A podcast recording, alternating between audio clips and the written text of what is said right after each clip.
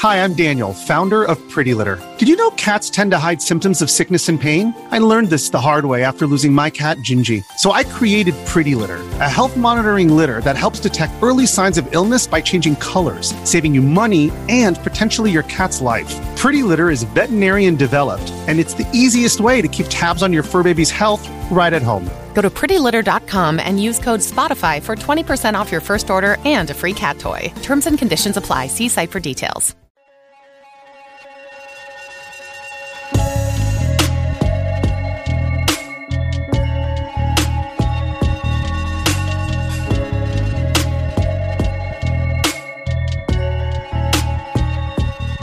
Listeners. Welcome to another episode of Beyond Fear the Sex Crimes podcast. Before we dive into today's episode, we have a special announcement. The final episode of this season will be dedicated to answering questions from our listeners. So if you have questions about the topics we have covered or about us, please send your questions to beyondfearpodcast at gmail.com. We look forward to hearing from you. As always, we recognize that the topics covered in this episode may be challenging for some of you. Please do what you need to to take care of yourselves. And thank you for joining us for another episode of Beyond Fear.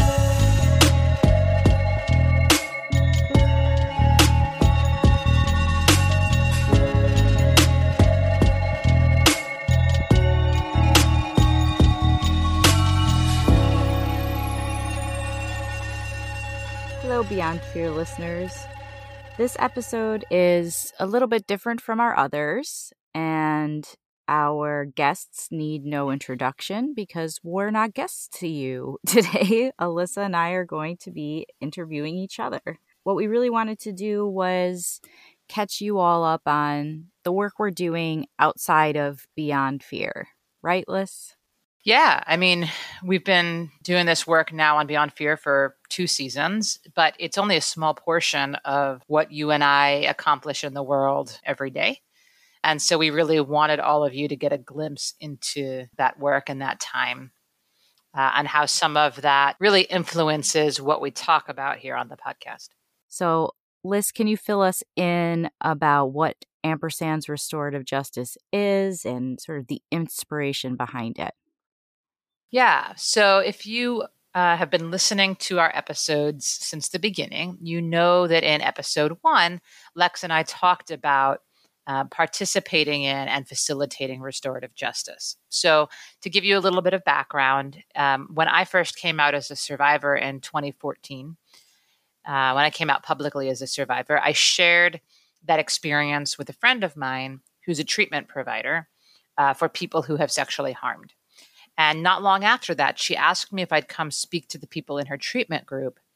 But she wanted me to come as Alissa, the survivor, not Dr. Ackerman, the sex crimes expert. So I went, and it was a fundamentally life altering experience. And after that, we put on our academic hats and talked about like what is it that we did why was this so life changing for people uh, and it turned out that what we were doing was restorative justice so I continued going back to her treatment programs. I started working in other treatment programs, coming in as a, a survivor participant. And eventually, when I started talking about it publicly and on social media, people started coming to me asking me to facilitate processes for them. And eventually, I realized I needed a, a container for all of those cases. So that was the inspiration for ampersand's restorative justice. And i had the the idea for it uh, back in 2018 after giving a talk um, in central california. And i was driving home and i'm like this is the organization. So i branded it i bought the url for it and then just kind of sat on it because i knew eventually it would be something. Um, and it was actually during the pandemic when I decided to launch this thing. And the the meaning behind ampersands is that we can hold multiple things. Um, we can hold the good and the the bad. We can hold um, survivors and people who author harm in the same conversation. And that ampersand, uh, the inspiration for the name actually came from Dr. Danielle Harris, who was on our uh, podcast during the first season. She's an Australian researcher who studies desistance from sexual offending. Uh, and she was the inspiration for that name. Uh, and so we we began um, the process of building the business in 2020, and we launched in uh, 2021. And so now it's been just over a year that the organization is out there in the world. We've trained 22 facilitators. We continue to facilitate cases. We work with different organizations to consult with them. And it's just really been a dream come true. It's been amazing to watch you build that dream and really inspirational um, as well because it took a lot of hard work. Um, and being a part of that has been amazing. Uh, and and I think it's just like it can be so life altering for folks that go through that process. Um, and I, I guess I want to dive a little deeper into the sorts of cases that you facilitate. Um, so, what's an average or typical case for you? Who comes to you? Is it the survivor? Is it the person that's authored harm? Um, and and you know, what are some of the common details in some of your cases? Yeah, so I don't know that there's a such thing as a typical case because every restorative justice case and process is different. And that's because every person who comes to us is different. But what I can say is that typically it is the person who experienced harm mm-hmm. who comes first asking for a process. And the majority of the cases that I see are uh, acquaintance rapes, date rapes, cases where there's a just a fundamental misunderstanding of what consent is.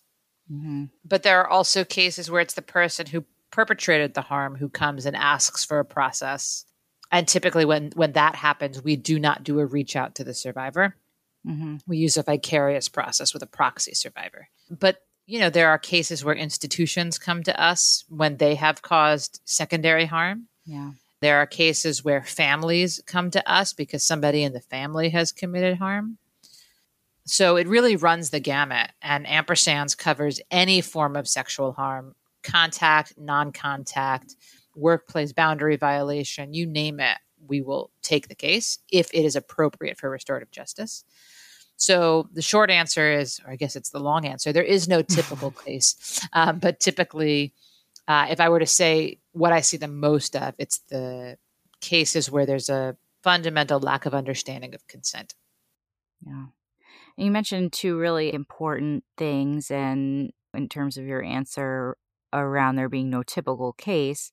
And I, I think that's part of the beauty of restorative justice is that it's very uniquely suited to addressing each unique case, right? Which is very different from you know, our criminal legal process where it is sort of an assembly line process where every case is dealt with, you know, in a very quote unquote consistent or similar manner.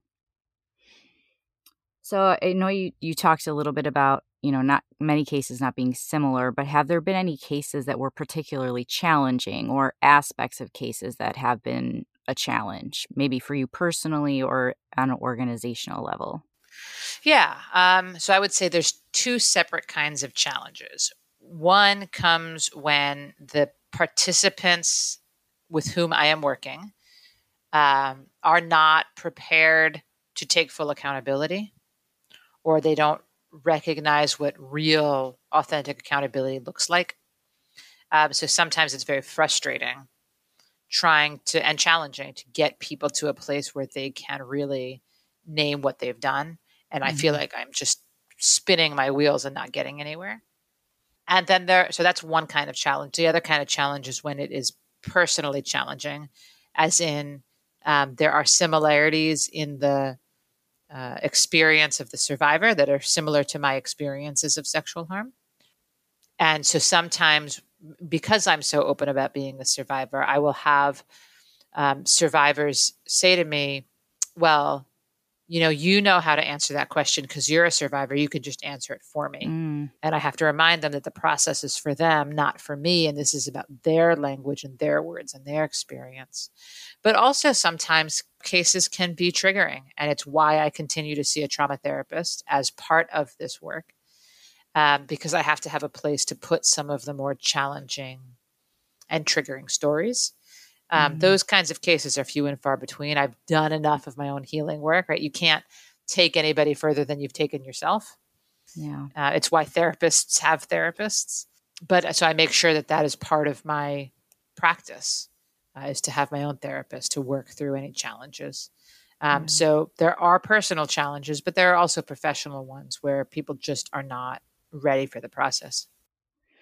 Uh, that sort of leads into a question about some of the other work or focus or um, spheres, if you will, that ampersands takes on, which is training folks to um, facilitate these cases. And and part of that I'm I know is uh, sort of teaching people how to handle those types of challenges of vicarious trauma and, and things like that. So, can you talk a little bit about what the training looks like, um, what topics you cover, um, things like that? Yeah. So the um, so the original training program that we designed was a 16 week, 40 hour training across six different modules. Uh, we are now revamping that training um, to make it more streamlined. But essentially, we cover, you know, an introduction to restorative processes. Like, what's the difference between restorative justice and criminal justice? Um, you know, what are the different kinds of processes that we can use? What is the historical what are the historical roots of restorative justice. Um, so we give a really um, meaty understanding of what restorative justice is and what restorative justice for sexual harm is. We talk about the the evidence for restorative justice and how and why we know that it is effective. We then have an entire section on the impacts of sexual harm. So we talk about um, how we know how much sexual harm exists in the world. Who does it happen to? When does it happen? Why does it happen? Uh, and then, you know, how does it impact people in the short term and the long term? We talk about the neurobiology of trauma and the way that sexual trauma impacts the brain and the body.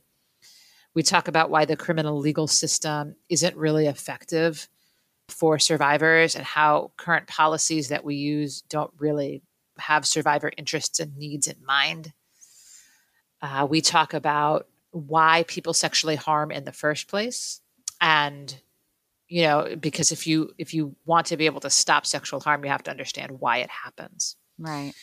Uh, we talk about all of the current legislation that is on the books and why that is ineffective. And then we turn to how do you do restorative justice for sexual harm? So we talk about trauma informed practice, right? You have to understand trauma to be able to do this kind of restorative justice work. Absolutely. Um, and then we talk about all of the skills necessary. And then we mm-hmm. dive into all of those skills and we do a lot of role playing and practicing of those skills. Uh, we practice being in circle, we practice one on one facilitation. And then we have an entire module on the model that we have built. So, step by step from referral and intake all the way through to debrief uh, and provide documentation. Like, how do you ask questions in an intake? What does the intake look like? So, um, the first part of the course, the first bundles of the course are much more academic. Mm-hmm. And then the latter part of the course is much more hands on experiential. Mm-hmm yeah more role play practical based like like you were saying which i i think at least for me is some of the more challenging things when you maybe because of my academic background i'm really familiar with you know the ideology of sexual harm and the legislation and that stuff is sort of like second nature at this point but you know when you you can talk about facilitating but doing it is a whole other animal, if you will. Totally. It's been um, interesting for me doing some of that RJ work at Folsom Prison and working with the guys there, preparing them to uh, face the person that they harmed or the surviving people. It's it's really challenging and it's really um intimidating and i think there are a lot of misconceptions about restorative justice and i think one of the most significant ones is that it's somehow soft on crime or easy on people that are perpetrating harm so, can you talk a little bit about that and then maybe some of the other really common misconceptions about restorative justice uh, for sexual harm specifically as well? Great question. I mean, I think the most common misconception is that restorative justice is soft. Yeah. That, um, you know, you're just going to sit in a circle and hug it out, and then you're going to be best friends again, and then that's the end of it. Right. Uh, and all somebody has to do is say, I'm sorry. That's not what restorative justice is. Restorative justice is so much harder uh, than sitting in a prison cell. Because imagine the worst harm you've ever committed, and we've all we've all committed harm, but the worst harm mm. you've ever committed, having to look the person in the eye and say, "I did this, and I'm sorry, and this is what I've learned about it." And these are the steps I'm taking to ensure that I never do it again. And then continuing to live in that active accountability. That's really hard. And, and let's be honest too, it, it, that's hard to do on a lower level. Like that's hard for me to do with my husband sometimes. Mm-hmm. right. Owning hurting someone's feelings or working through things with friends and having to say like I messed up, I apologize, I own it, I accept, you know, responsibility and I make, you know, I honor us moving forward. It, it's tough. And so when we're talking about something like committing a crime against someone, it I it's very very hard. Very right. hard. You know, I have worked with over 500 people who have sexually harmed. Yeah. And the vast majority of them have told me that they would rather sit in a prison cell than face me. Because naming this stuff is really hard like digging really deep to understand how you like how you could do something like this mm-hmm. it's not easy so i think that's the most common misconception that somehow we're just letting people off easy yeah. and that you know if we just lock them up that's more effective well the fact of the matter is is that it's not right. that prison doesn't work uh, it doesn't reduce crime it doesn't stop recidivism. And people who go through a restorative justice process have lower rates of reoffending than people who go through a traditional criminal legal one. So, I mean, at the end of the day, that's the common misconception. Uh, and then the other thing when it comes to sexual harm is people say that we should never use it in cases like this. And I think it's just because of a fundamental lack of understanding about why people sexually harm in the first place. Mm-hmm. And that people who commit acts of sexual harm are somehow different than other people who cause harm. And that's just not true. And in fact, the research shows that restorative justice for violent offenses is more effective than restorative justice for low level ones. Mm-hmm. So that's really what it comes down to. This is not soft, this is not easy, and it is actually quite effective. Yeah. And I think so much has to do it, it's really interesting to me because you have on the one hand the way society treats survivors who do come forward and they're met with a lot of shame and blame and disbelief. And on the other hand, you have this very punitive attitude towards people that perpetrate harm. And to me, those things are just, it's just, it's, they're so far apart, but yet they both exist you know in this in this weird mix of attitudes towards sex crimes and how we deal with them and i i feel like restorative justice can sort of bridge that gap um and and learning about why sex crimes occur and like you were saying that people who perpetrate sexual harm aren't different from people who perpetrate other types of harm and and that I think is a tough pill for a lot of people to swallow. Um, but I think, I hope we're seeing a shift. And I think you've seen a shift in just the, the volume of folks reaching out to ampersands. Um, and like you were saying, that doesn't just include individuals, that has included organizations um, as well. Um, so, have you, do you think that the views and attitudes towards using restorative justice for sexual harm has changed um, over time, like maybe over the time that you've been doing this work? um, yes and no. So, when I first started speaking publicly about my restorative justice work in 2016, 2017, um, I had people get up and walk out of talks that I was giving. I was called every name in the book from, you know, rape apologist to sex offender lover to pedophile lover. Um, and, you know, when people first started saying those things, my, you know, my gut reaction was like, if you knew anything about me, you would know that that's not true. Uh, and over time, I've kind of come to this place where it really doesn't matter to me what mm-hmm. people think uh, because I know that this work changes lives because I see it. I see it happening. I also see a shift in that people are seeking out our services. When it used to be a case at a time, now we have people coming all the time. And it's like, you know, we can't take on other facilitation cases because of the cases that we do have. Right. Um, the public speaking circuit that I am on has, you know, increased significantly. You know, it used to be a presentation at a conference a year or one talk a year. And now, you know, I'm doing multiple keynotes a year in multiple countries, right? It has like picked up exponentially in the last three years. Yeah. Uh, and just continues to grow with larger organizations, um, larger institutions, um, you know, prosecutors' offices asking for help. Yeah. And it doesn't mean that all of them jump on the bandwagon, but they're talking about it, they're thinking about it, they're interested in it. Um, and that's really beautiful to watch when you you know when you know that you're standing on the precipice of something and watching it take off um you know it's just it's amazing and yeah.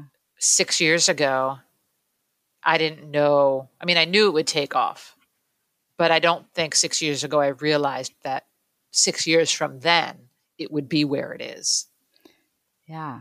It seems like it has just sort of rocket shipped off in, in, you know recently. That maybe is because of me too that you know there's like a variety of reasons. And you know i've had the privilege of being in some meetings um, with ampersands and some criminal justice organizations and just hearing folks acknowledge criminal justice professionals acknowledge that the system is failing survivors mm-hmm. um, and and failing in a lot of ways to protect and serve the communities that they're meant to be representing is incredibly validating because I, you know, and I've talked about this on this podcast a lot and we did a whole episode around how I how I experienced the criminal legal process and how that was not healing, how that was actually traumatizing. So to mm-hmm. hear that there is a future where survivors have other options is really inspiring and incredible. And this work you're doing is not easy. And I'm sure it is frustrating many days, but you know, the progress being made is really, really incredible to watch. Thank you. So that sort of leads into where you see ampersands going in the future. Where do you see it five years from now, 10 years from now, you know, 20 years from now? What, what's your uh, next dream for ampersands? Yeah.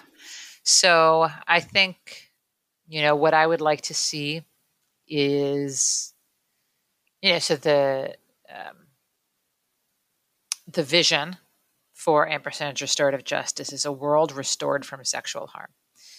And so, what that means to me is that there are enough people trained to facilitate.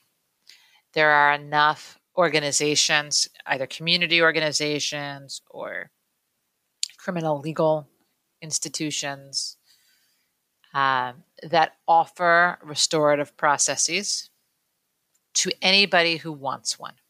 Yeah.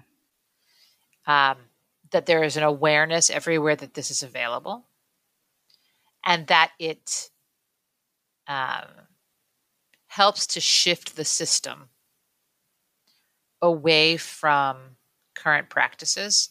So I'm actually giving a talk this coming week um, in San Diego on restorative justice and transformative justice. And so while restorative justice is about the individuals, transformative justice is about changing the system. Right. And so while the work that we do at Ampersands is working with individuals and institutions on um, specific experiences, my overall perspective comes from a transformative lens and that I want to see a change to the system. We have issues yeah. with systemic racism and mass incarceration and you know specific groups of people being harmed by the system in ways that other groups aren't. And the people who are most likely to be harmed by the system are also the people who are most likely to be victimized. Right. I want to see that change. Right? I want to see processes that are grassroots that start at the community level that are culturally specific, built for communities, right? I believe that that justice is local. Mm-hmm. Uh, and that's what I want ampersands to help to build. That yeah. people come to us for technical assistance um, to help them build something in their community, not a system saying this is what we're going to do. Right. And that comes with awareness.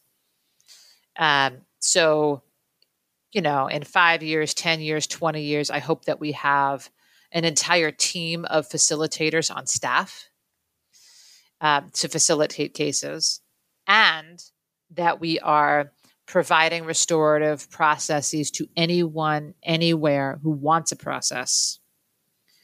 Um, that it's open to anybody, not just people who are privileged and can afford it. Right. But that we can offer processes free of charge so that anybody can access it. Yeah.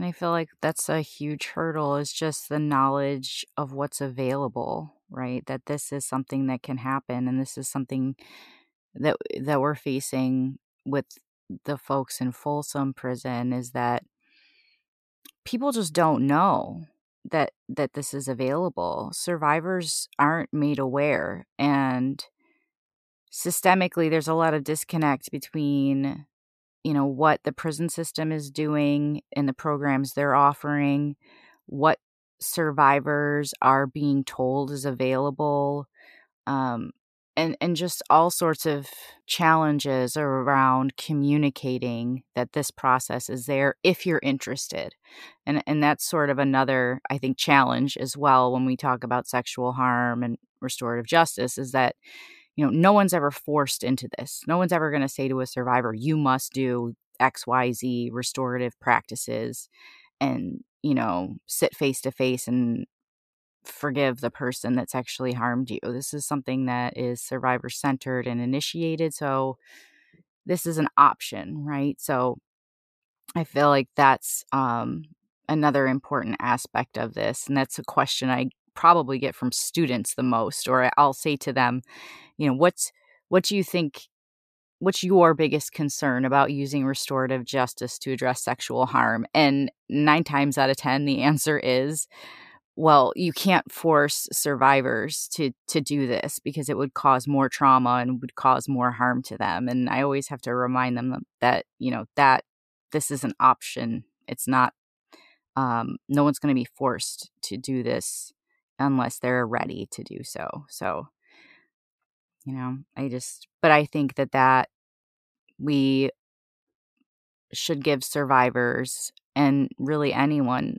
uh, more than just going through the criminal legal process. People deserve to have other routes of, of healing. Uh, so, Lex, it was really nice to be able to talk about ampersands and kind of what I've been up to in the world over the past year. Uh, but you've also been really busy with a really, really amazing project.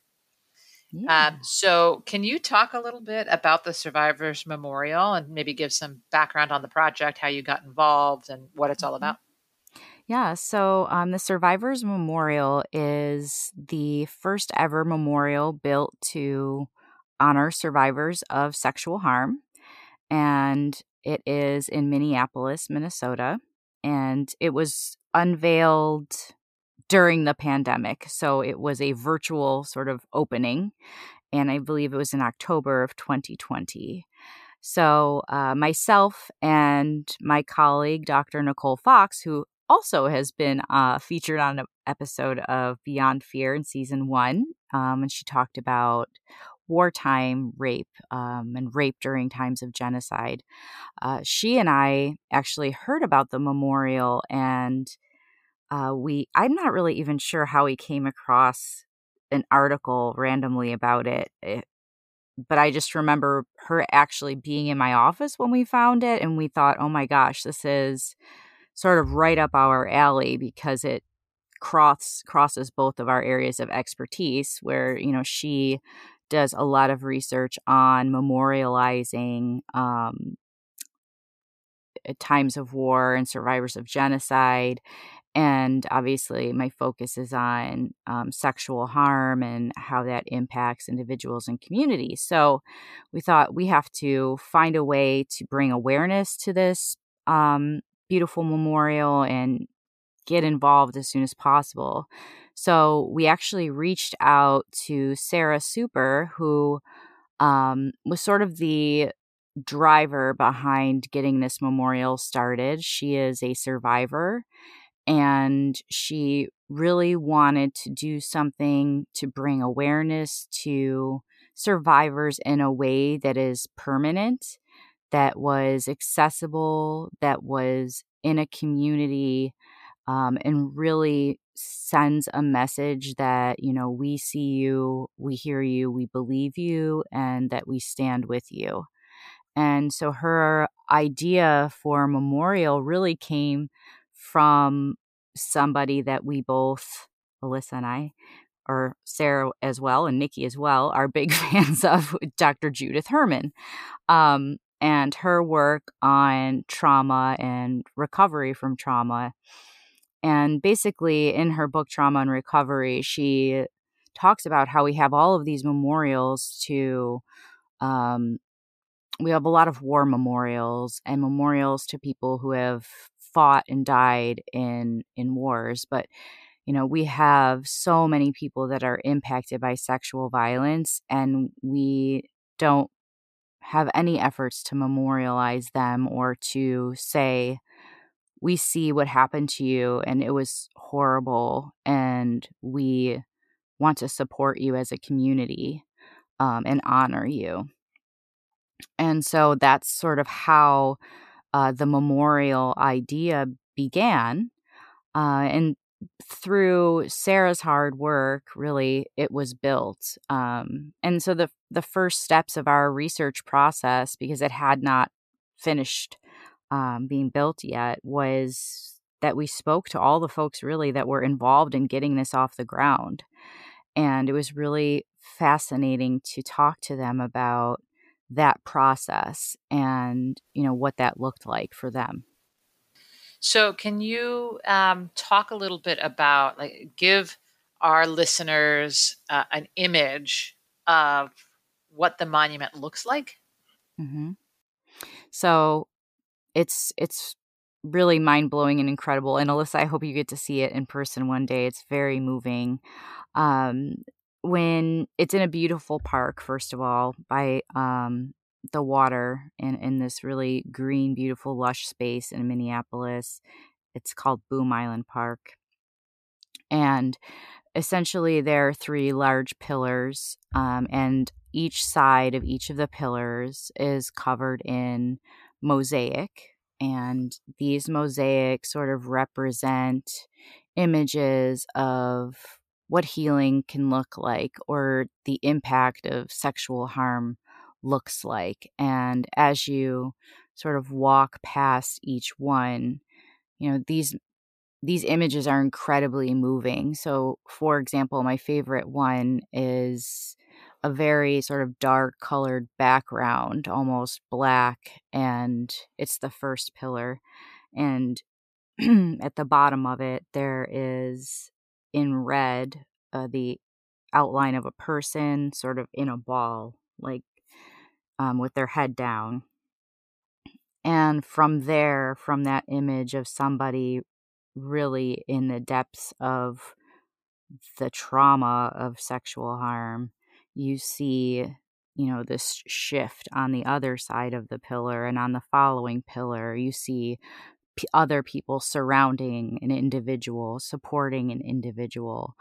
Um, and the images are also of the people in um, the mosaics are of diverse backgrounds. And it's really sort of incredible to see that sort of representation and flow from that one beginning image of a person alone to um, a person surrounded by others in an image of support and solidarity. So it's really, it's very incredibly moving to walk through that mosaic um, part. And then there is also sort of a healing uh, spiral. So if you exit the area where there are these pillars, you sort of step into this circle. and on the floor or ground of the circle, there are spiral sort of images um, in, placed into the ground. And this is sort of to represent that spiral of healing, that healing is nonlinear, that healing has its ups and downs and, you know, stops and starts, which is something that we've talked about, you know, here um, on the podcast quite a bit. And it really does a beautiful job of, of communicating that message. Um, just like the mosaic communicates that, you know, something can be broken but made whole into something new and different. And so we've both talked about how, you know, when you experience sexual harm, the person you were dies essentially. Um, but through healing and trauma recovery, you can come out the other side as something different, um, but made whole again. Absolutely.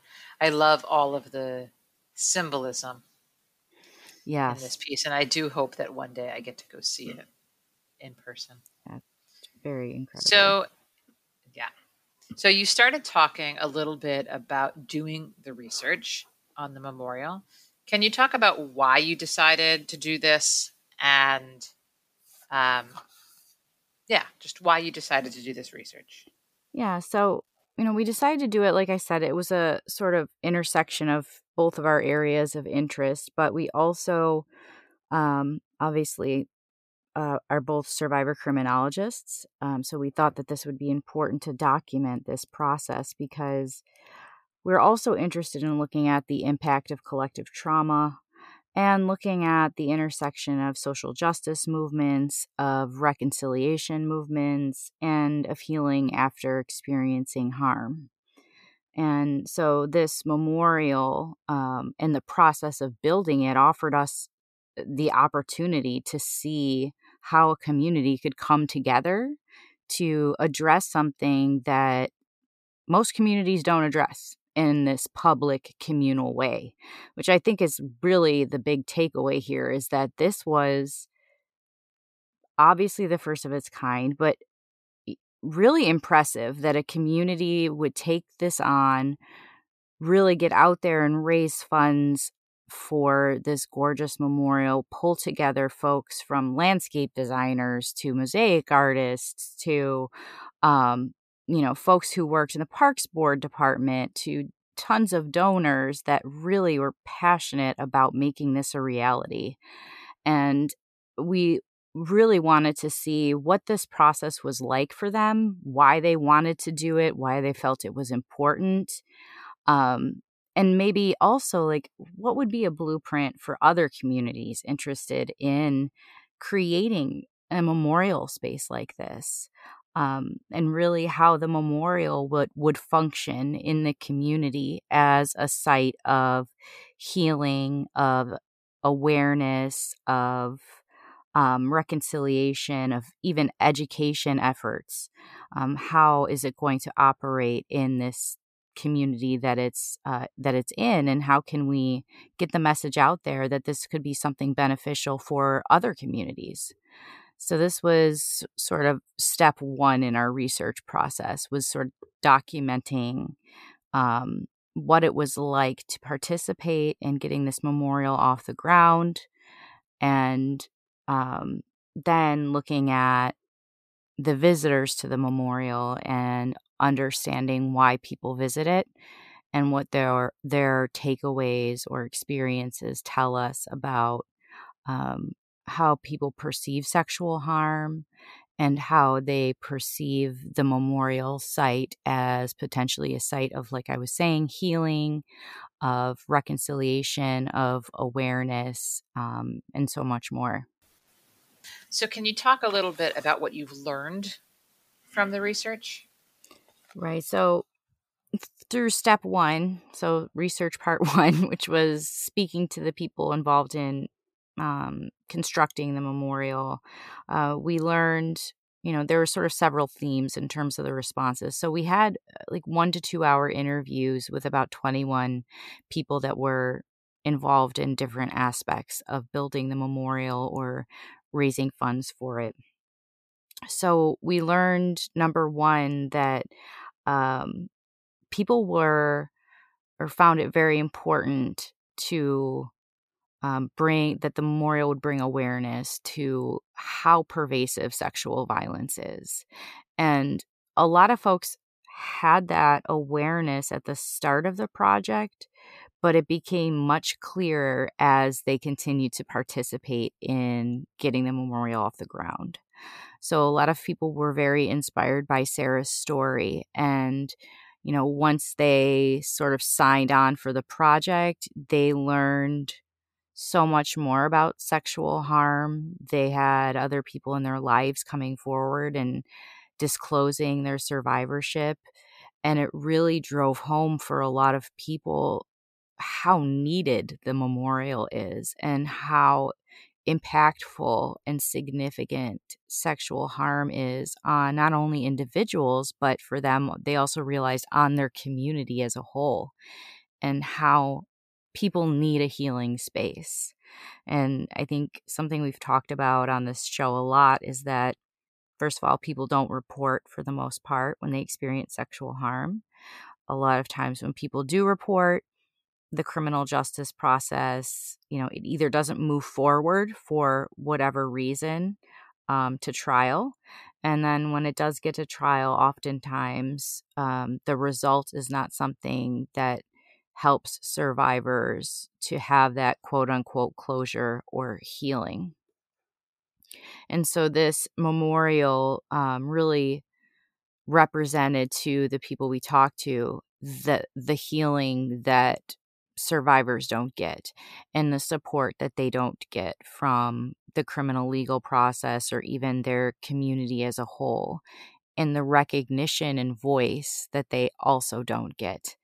Um, so this became a way to say, we recognize those faults and we want to give survivors something more than what they're currently getting.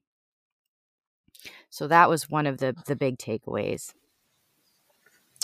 Um, I know we've talked about this, but one of the other takeaways was about why now. Yeah. Um, so when we started this um, project, we had a feeling that the Me Too movement was going to be a significant um, answer to that question. That because of Me Too, you know, this that would be one of the reasons why this project moved forward.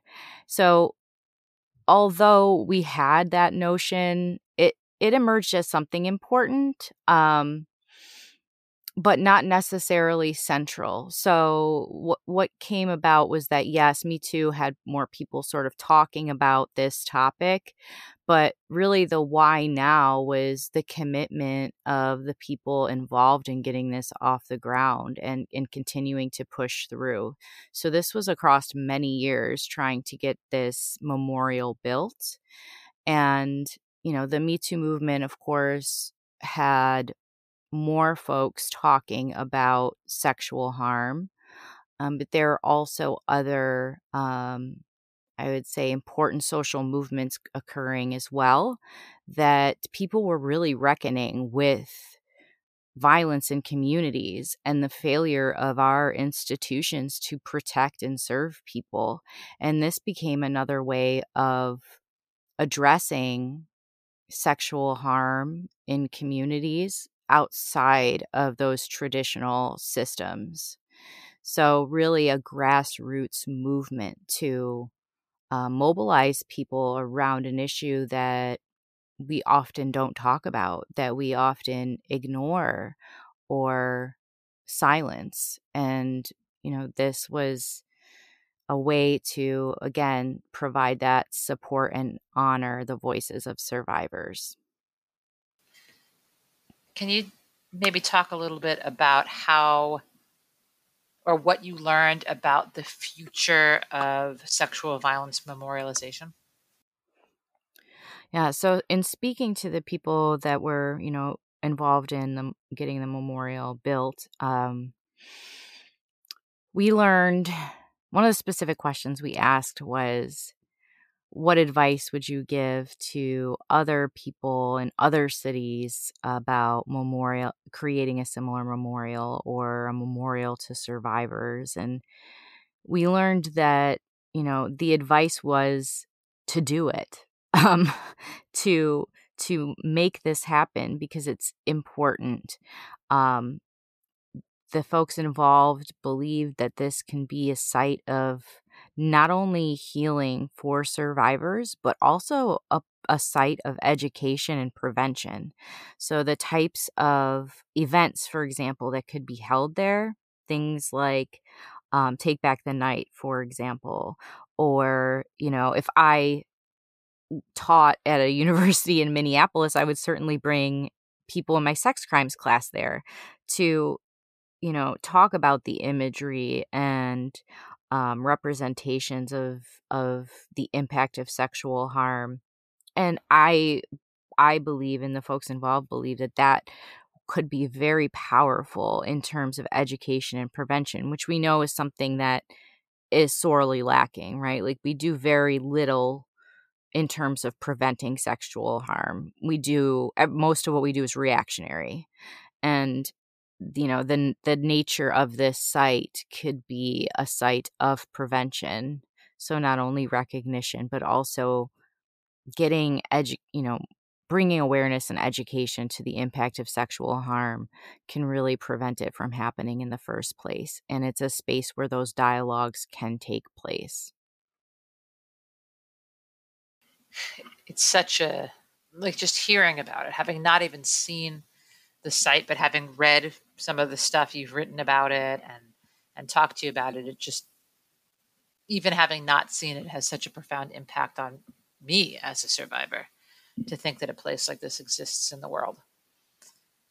So Yeah, no, go ahead. Oh, I was just gonna say, yeah, it's it's just really incredible, and um, you know, we because of that, uh, and because we started this research during the pandemic, we really wanted to take a step two.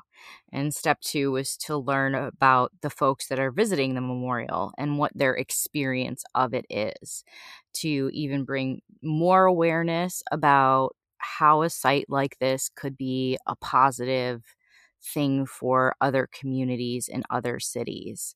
And, you know, so we kind of went out there and hustled and got grant money to do um, this step two research, which um, we're still doing. So we're still in the process of where uh, we go to the site and we ask people who are at the memorial site if they're willing to answer a survey, uh, answer some survey questions. And um, another aspect of this is we ask folks if you know they'd be willing to do a follow-up interview with us to um, help us understand in a little bit more detail their experience of the memorial. And, you know, this is done to understand how people from sort of different social locations and demographics experience um, sexual violence, either individually or um, people close to them, and what their understanding of healing is, and whether or not they believe um, the memorial uh, really represents their understanding of sexual harm and how they see this functioning in the community. So it's been a really incredible process to be a part of and we've learned a lot so far and you know we've got a little bit more time left and grant money left to keep it going so um, i'll have more to report at a later date um, but i think something that was sort of heartbreaking and unexpected um, happened that i'd like to share and this happened on our first trip to Minneapolis to start collecting survey data. Um, and this was in May of this year. Um, Nicole and I arrive at the memorial site, and as we're approaching, we notice that um, some of the bricks so there's a brick pathway where people could donate money and have their name on um, a brick put on the pathway to the memorial or a message to survivors. So some of them said really beautiful things like, you know, we honor you, we stand with you, you know, etc. So we noticed that some of these bricks were sort of thrown around um, and and dug out of place, and then we noticed that. Uh, pieces of the mosaic had been chipped away. So it became pretty clear that somebody had very violently thrown some of the bricks at the mosaic, um, damaging a lot of pieces of it. And it was really hard to see. It was heartbreaking. And, um, you know, we immediately first called the Parks Board um, and they called the uh, subsequently called the police, but we were actually the first people on the scene, so to speak, which was sort of another ironic twist of the story, um, this Sarah Super and her family, of course, have been very involved in this project and take great pride in it. And her parents had been there the night before or the day before, um, actually pulling some weeds um, around where some of the, the trees had been planted. And so we knew that between the early evening hours and when we arrived in the morning, that's when this damage had occurred. And it was really difficult to have to share that information with Sarah and her family, but also Lori Green, who was the mosaic artist. And it was just really heartbreaking to see. And, you know, in our initial research with the folks that were involved in the planning and in the building of the, the memorial, we had asked if they had any concerns about it being damaged. And there were concerns about it. Um, however, none of us thought that it would be such a so much damage. I this was it felt very angry and very directed at the message eh, eh, for lack of a better you know explanation. This wasn't somebody that just i don't want to say just but that spray spray painted or tagged their name some you know on one of the benches in the reflection area. This was somebody who dug up bricks that were cemented together and chucked them hard enough to do damage on several of the mosaic pieces. So it was just a reminder of how much further we have to go. If people think that honoring survivors is somehow a negative thing or something to take their rage out on, I mean, that was almost astonishing to me, which I, I feel like it shouldn't be, but it still was, you know, like it just still it, it's such a was it was just really tough because this is such a positive thing and something that's become very close to my heart and to see it harmed in that way felt very painful. And I think it was painful for everyone. Um, but the community has come together and the parks board has come together to to work on you know fixing that damage and you know sort of finding ways to better quote unquote protect the memorial but you know it's a double-edged sword. Part of it is that the beauty of it is that it's in an open communal space that anyone can access whenever they need to access it and that is beautiful because it's there for everyone. But that openness makes it you know sort of vulnerable to harm. It's an ampersand. It's it's both right? It's it's beautiful and and dangerous in a way. So um i'll be going back there in a few weeks actually. Wow that's coming up quick. What happened to the summer? Um i'll be going there in a couple weeks to do that final trip of of survey data collection. I'm really interested in seeing you know um the repairs and you know speaking to folks who um, are visiting and, and finishing up these interviews and and seeing what what we learn. Absolutely. So what would you like to see happen relative to the memorial? I, I a couple of things. I would love to see the memorial get more media attention locally um, it is i think part of the lack of media attention around it is that it was unveiled during the pandemic. There was so much going on with our country politically at that time with the election and um, you know a lot of unrest and obviously a global pandemic that I think the memorial kind of got lost in the media mix in a lot of ways. Uh, what we found is that um, through our survey data that most people didn't know about the memorial and are not coming there to intentionally visit it.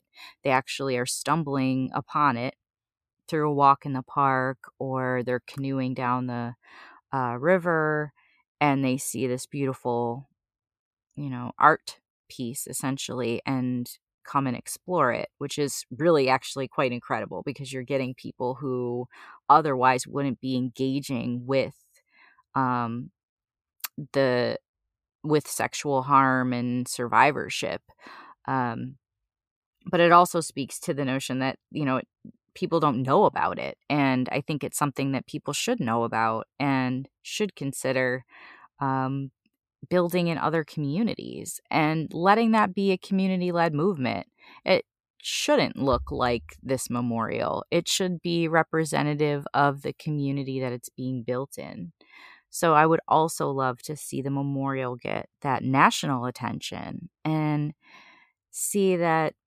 wow, it's important to honor survivors in this public way. It's important to do so. Why haven't we done this when we have these, you know, beautiful and incredible memorial. If you go to Washington, D.C., and you see these war memorials, they're gorgeous and they're incredibly moving. And you can spend a whole day going to all of these. Why is it just now that we have one for the first time in 2020 to survivors of sexual harm when there are millions of folks that have experienced it? So I hope that the message gets out there to other individuals who are wondering how can I mobilize my community to address and acknowledge and offer the opportunity for healing and storytelling um, to survivors in my community and and this can be a way to do so.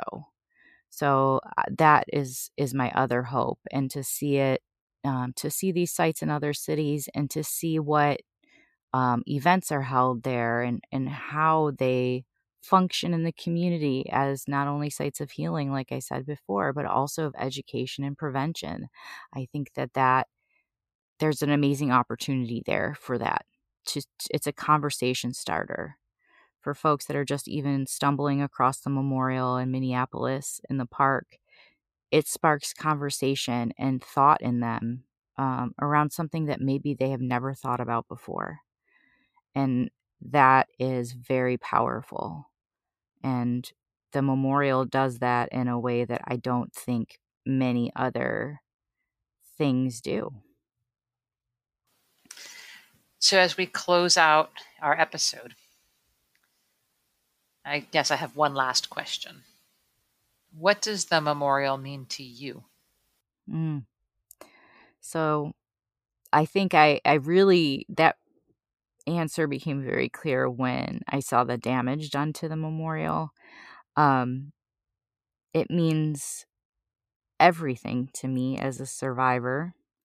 I do feel like someone sees us and I feel believed and I feel I'm gonna start crying, jeez.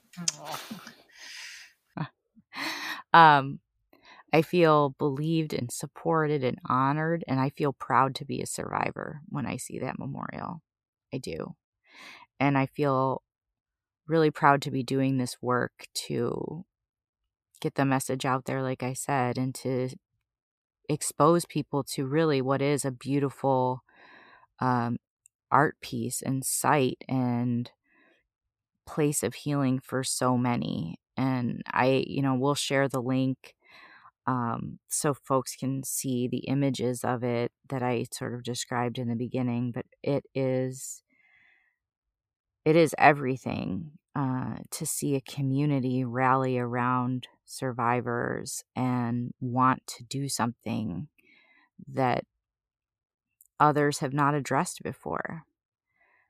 It, it's just incredible. And I encourage anybody that's in Minneapolis or can travel there to go check it out. And we'll share links, like I said. So, you know, Lex, it reminds me of what it means to be a survivor scholar. Yes. Yes. Right? To be able to own the personal in such a professional way and on the yeah. professional in such a personal way. And it reminds me that one of the other things that we have done. Yes. um, we, we, did it five years ago, but it's just right. now happening. Right. Um, there's a book coming out called yes. Survivor Criminology A Radical Act of Hope. Mm-hmm. And we mm-hmm. have a co authored chapter in there. Yes, we do. About what it means to be a survivor scholar. Yeah. Yeah. Because this work is everything. It is. It is. And, you know, honestly, now that I'm thinking about it, that chapter really started our relationship as co-authors and colleagues and co-writers and friends and really also kind of started the podcast as well because we yeah. wanted to get our message of you know what our experiences are and what we have learned um, on a professional level out to people and you know the the book chapter is there and we have this podcast and you know, we continue to do that. And I think it's an honor to be a survivor scholar. And, you know, we will link to the to the book as well and to ampersand. Yeah, it's going to be pu- well. it's going to be published. Uh, it, it's in publication right now, yes. so it's coming out. I'm so excited to get my copy. I can't wait. And you we, did the cover art, which I is amazing yeah. too. Thank you. So exciting. Yeah, we started writing that before we moved to California. Oh my god. Don't I, I mean I remember sitting in cafes yes. in Tacoma yes. working on it. That's crazy. It's been that long. We have done a lot, my friend. I've done a lot. It, in the past 6 years, we have done quite a bit and I am proud of us. So it's really beautiful to see where we are now. Yeah. And where we are from one when we experienced our rapes to where we are now. I think is pretty incredible for both of us. So, oh, absolutely. Not yeah. without you, my friend. That's right. I'm sending a virtual hug right now. Yes. well, this was a great episode. I'm glad we had the opportunity to catch up everyone else on what we're doing and even just to chat with each other on our work. It's been nice to do that. And of course, we'll share links with all of you and ampersand's restorative justice on the memorial. Um, I can link to, we should link to our um, CUNY article. Mm-hmm. Um, we wrote an article for a law journal about using restorative processes to address sexual harm and also to the survivor scholar book and you know the work on the memorial that dr fox and i have done so absolutely we have lots to share out. lots to share